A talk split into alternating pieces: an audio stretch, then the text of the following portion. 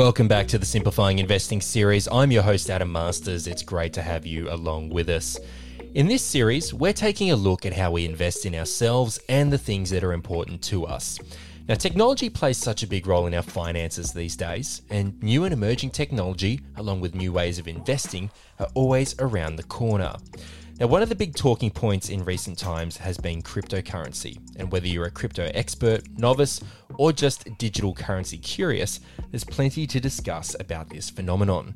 That's why I'm excited to have AMP Capital's highly respected chief economist, Dr. Shane Oliver, joining me on the line today. Shane, welcome back to the podcast. Thank you, Adam. Great to be here. Now, I have plenty to ask you, but before we get into all of that, listeners, here's a quick reminder. This podcast is general in nature and hasn't taken your circumstances into account. It's important you consider your personal circumstances and speak to a financial advisor before deciding what's right for you. Any general tax information provided is intended as a guide only. So, Shane, in recent years, we've heard the term cryptocurrency mentioned quite a bit. In fact, I'd go so far as to say there's been a frenzy about cryptocurrency and what it means for markets. So, let's start with the basics first. What is cryptocurrency and why has it made such waves in recent times? Well, cryptocurrency basically refers to digital currency. Uh, the term crypto means hidden, so you can't actually see it. I know, I know there is a, a, physical thing of it, but uh, basically it's all occurring in digital form, and it's uh, it's basically digital currency where you can buy anything using digital means assuming you've got the cryptocurrency in the first place. It, uh, I, I, guess, Bitcoin is the most famous version of it, and it was the first, as far as I know. Um, it got underway back in 2008. Uh, we had the Genesis block. Uh, I think was created in 2009 by a group of persons or a person named Satoshi Nakamoto. Mm. Uh, but since then, we've seen lots of other cryptocurrencies come along, which are all slightly different. But most people, when they think of cryptocurrency, you think of Bitcoin. So, how widely accepted are cryptocurrencies like Bitcoin that you just mentioned? Is there a measure of their purchasing power? Well, they're, not that widely accepted yet in, in, in, the sense that if you show up in your local Woolworths and ask can uh, buy something directly with Bitcoin, they'll wonder what you're talking about. um, but they have become more accepted over time. And of course, there's various means by which you can make them accepted in the sense that you know, various credit card companies will debit credit debit card companies will connect up to your uh, your Bitcoin account and then take the money out and enable you to transact. I mean, effectively, though, you're still using regular uh, processes to do that rather than using the Bitcoin. But the theory, one theory would be that it would become a medium of exchange, and many of its supporters would see it it, it as becoming the medium of exchange in years ahead. Um, I'm a little bit skeptical as to which currency, which crypto it will be, and it may be none of them. It may just be a digital currency provided by governments. But there's no doubt that the whole concept of cryptocurrency, digital currency, or digital cash uh, and the blockchain technology that often underpins it um, has the potential to revolutionize things. There's just a lot of uncertainty as to which way precisely it will go. I remember one of my local cafes, maybe about a year or two ago, was uh, actually implemented Bitcoin as a means for, for purchasing. Now, I'm not sure if the Bitcoin system went as well as their hot chocolate or their macchiatos went, um, but I will have to check in on that one. But Shane, another expression that we hear is is altcoin, which I understand is used to refer to cryptocurrencies other than the big player you mentioned, Bitcoin. Why does this distinction exist, and, and how do altcoins differ generally from Bitcoin? Well, in, in some ways, they don't differ that much at all. In other ways, they do. Uh, Bitcoin has, I guess, being the first uh, and biggest in terms of its overall market capitalization, if you want to call it that, um, it tends to dominate. So when the, the others come along, they're seen as alternatives, and there's lots of them. I think last time I looked at it, there was over a thousand of them. Uh, some of them are built in slightly different ways. You know, for example, Bitcoin has a limited number of coins, which I think is, from memory, 21 million. Um, so that limited supply creates a scarcity value, much like people are attracted to gold. It's seen as scarce, and therefore investors like it because it's seen as something that governments can't print an endless amount of. It can't be debased by an increase in its supply over time. Other current, but the problem with that is it creates um, limitations. If you've got a limited amount of supply, it can send the price sky high. It's uh, Bitcoin is costing more and more to create. It's created by a complicated process called Bitcoin mining, which uses up a lot of energy. And in the process of doing that, um, it's led to a lot of criticism that uh, it's just this expensive thing that uh, chews up lots of energy, doesn't really help mankind, you know, which you could argue perhaps is why the Chinese have banned Bitcoin mining. Others get away from that partly by, uh, you know, avoiding the limited uh, uh, supply issue.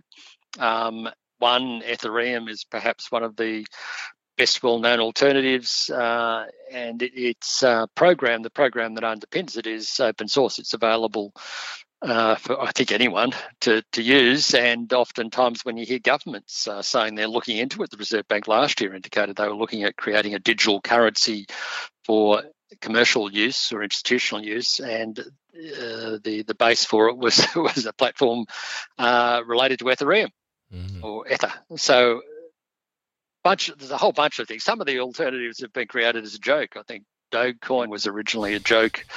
Um, some of them perhaps shouldn't be taken seriously, but then they were taken seriously, and their price sort of took off towards the moon. Um, but obviously, all of these things can't survive.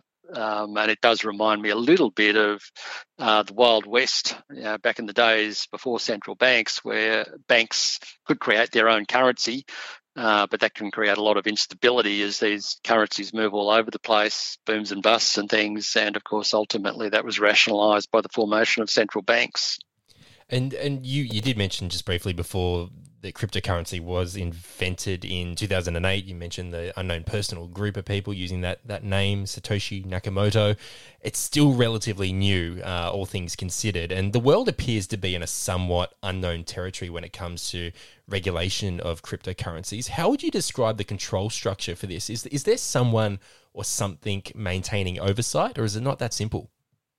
It's not that simple. It's uh, it's basically uh, well, at present, it's it's its oversight is on the internet. I mean, it's basically blockchain is where each transaction is stored in a block, and it's it's uh, stored on a network of nodes or nodes or databases on the internet. So you can go and check um, each transaction in that block, and you know whether you disagree with it or not, they're in there. They will be there. Um, and so it's it's regulated to some degree, I guess, by the internet, by um, you know, public access to it. Uh, the area where the concern is that it can be quite volatile, that maybe it might get sold to people who shouldn't be investing in it. They're not used to the volatility. For example, over the last the period since 2010, it's had several occasions, or 2000, it's had several occasions where it's fallen by 75% in value. Um, mm. And so that, you know, if someone's put a lot of money into Bitcoin and then suddenly they find that it falls, that might come as a shock. So yeah, that that's one reason why governments might want to regulate it as it becomes more widely dispersed. Um, and governments may want to regulate it for that reason. The other issue, I guess, is that it's been often associated with nefarious activities, which has made governments a bit suspicious as well. Of course, its proponents would say, well, anyone can check uh, who the transactions are, but in theory, unless you have the details that, that relate to that account, it's hard to know precisely. Now, you can get into all sorts of murkiness around this. There was recently a situation where a um, ransomware business um, ransomed a US energy provider or power provider um, for several million dollars. The money was paid, and then some reason, uh, international uh, law enforcement agencies managed to get half of it back out of the Bitcoin account um, that was run by the ransomware business. So, and then of course there's a debate as to whether that happened at all. So it, it all gets very, very murky. Um, the other issue, I guess, is that governments think, well, okay, you know, this is all very interesting, but we and we agree there is a case for digital currency, um, and people may want to use that. Um, but uh, we want to do it ourselves. You know, we currently have um, ownership of the legal tender in, in countries, and um, we want to have you know control of that. We don't want our money supply getting out of control, uh, and governments, of course, get a benefit from being able to print a certain amount of money every year. It's called seigniorage, and that comes about because they have to increase the money supply in line with growth, and that finances a little bit of government spending every year. So they may not want to give up their monopoly on the supply of legal tender. So there's all sorts of debates around this. Um, but it does seem as if digital currency in one form or another was probably here to stay. It's just a question of how the dust settles and which cryptocurrency might ultimately be the one or whether it's something that governments provide. Shane, the electric car manufacturing giant Tesla disclosed back in February of this year that it had invested 1.5 billion US dollars in Bitcoin.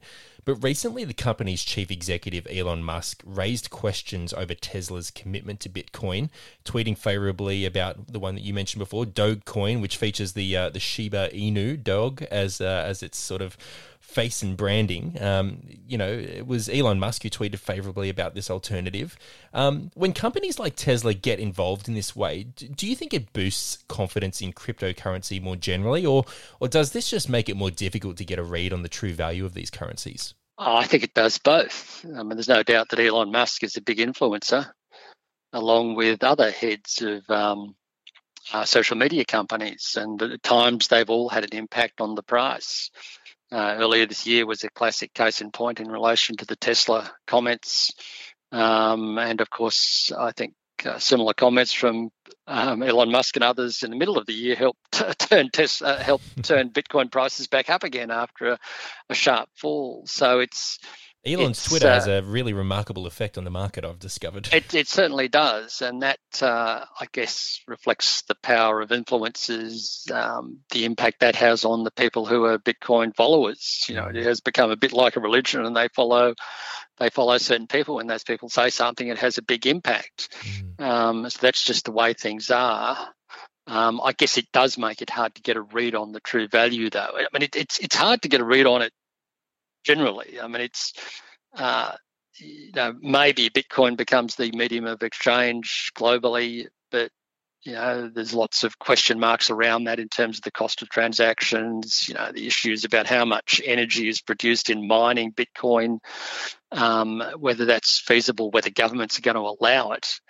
Um, to happen. I have no doubt that this will all help push down the cost of money transactions internationally, but ultimately, if governments do it in some way with their own crypto currencies or digital currencies, then it, it may not be Bitcoin or any of the other thousand uh, currencies, or it could be a platform of one of them.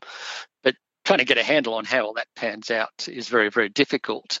And then if you accept that it's not clear that they're going to become digital cash, uh, then it's questionable how you value it. It, it.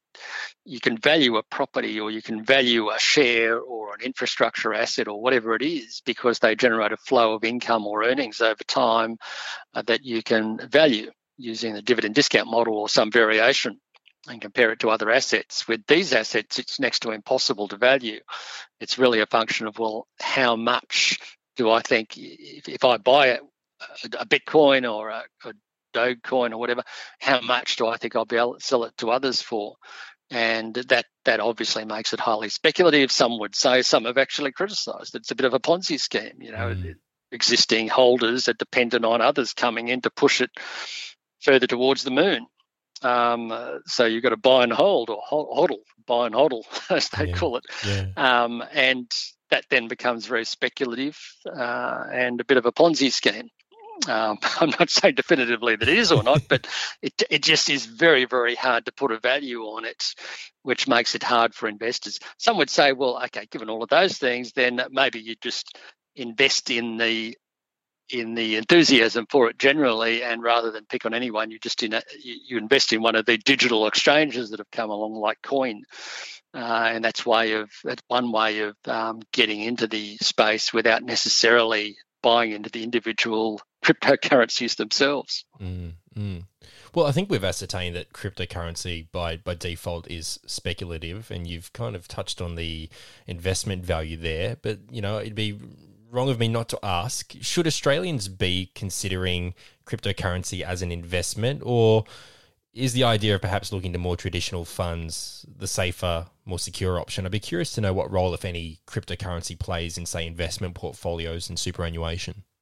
Well, that, that is a good question. I have looked at it. Um, I, I do face the dilemma that if the currently available cryptocurrencies are not ultimately going to be the um, you know, digital cash, uh, then how do you value it? So you can't value it as cash, but you've got to value it as comparison to shares or, or property, um, but they don't have an income flow.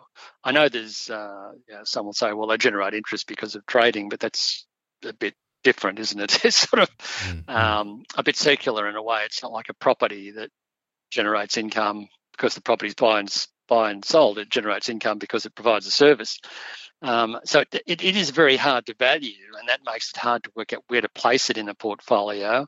It also tends to, if you look at many of the cryptocurrencies, they tend to go up and down with share markets. You know, Bitcoin had a big fall last year around the time of the pandemic.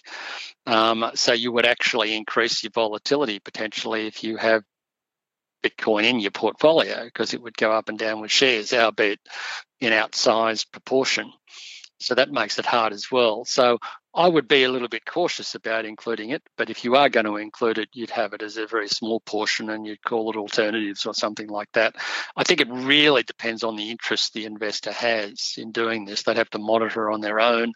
Um, it's it's not something that a typical superannuation fund would invest in because a typical superannuation fund would just would, would see it as just way too speculative and hard to value and therefore hard to justify having in the portfolio. Look, Shane, I'm, I'm a little bit like you in the sense that I, I have my payment cards on my mobile phone. I have my, my smart watch that I can use to tap and go. So, I mean, the convenience is already there for currency that I'm familiar with as, as a consumer. Um, and we saw recently a development in crypto's push into the mainstream with a major bank moving to offer customers the ability to buy, sell, and hold crypto assets through its own app. Does cryptocurrency have the potential to push further into the everyday established way that we manage transactions and become, say, a more widely accepted commercial form of payment? I, th- I, think it does have the potential there, and there are two big potentials. One is uh, blockchain technology uh, as a digital currency offered by governments or, or uh, government central banks. Um, but that's not necessarily going to be Bitcoin. It probably won't be Bitcoin. Mm. Um, the other one is the whole decentralized finance concept. Um, is I find very convoluted, but obviously there is potential there on a long-term basis. So one shouldn't dismiss this whole phenomenon out of hand. Um, I know someone would be saying, well, the proof is in the pudding. It's gone up uh, exponentially. Bitcoin's gone up exponentially since its foundation. Um, but past price gains, as we all know, don't prove anything going forward. That's a standard disclaimer to uh, financial investments or to any investment. past performance is not a guide to the future. So the fact that it has gone up doesn't doesn't necessarily prove anything. Um, but I do think there is potential here for blockchain. I do think the whole concept uh, does have value in terms of digital cash, but ultimately provided by governments. Um, and uh, decentralized finance is something worth keeping an eye on uh, in the years ahead. Shane, I think I'll be like you. I'll be watching and waiting uh, eagerly to see where things go from here. I think there's uh, definitely some interesting times ahead in the digital currency front. Um, Shane, I think your analysis has gone some way towards taking the cryptic out of the crypto, which is very much appreciated. So thank you for your time today. And look, okay, you never thank know you. if if we invest appropriately, maybe one day we'll be able to re- fund a reboot of your beloved Brady Bunch. So never say never, right? That's right. I think I'll be waiting for a while before that one happens. you never, never know. Shane, thank you once again. Um, listeners, I hope you've enjoyed hearing from Shane. And if you haven't already, please go back and have a listen to our last episode where Shane helps break down the current property market in Australia. It's a great listen, if I say so myself. That's all from us for this episode. Before we leave you, a quick reminder as ever any topics that have been discussed today are general in nature, so it's always important to seek out personal, tailored financial advice that is relevant to your own circumstances before making any important financial decisions.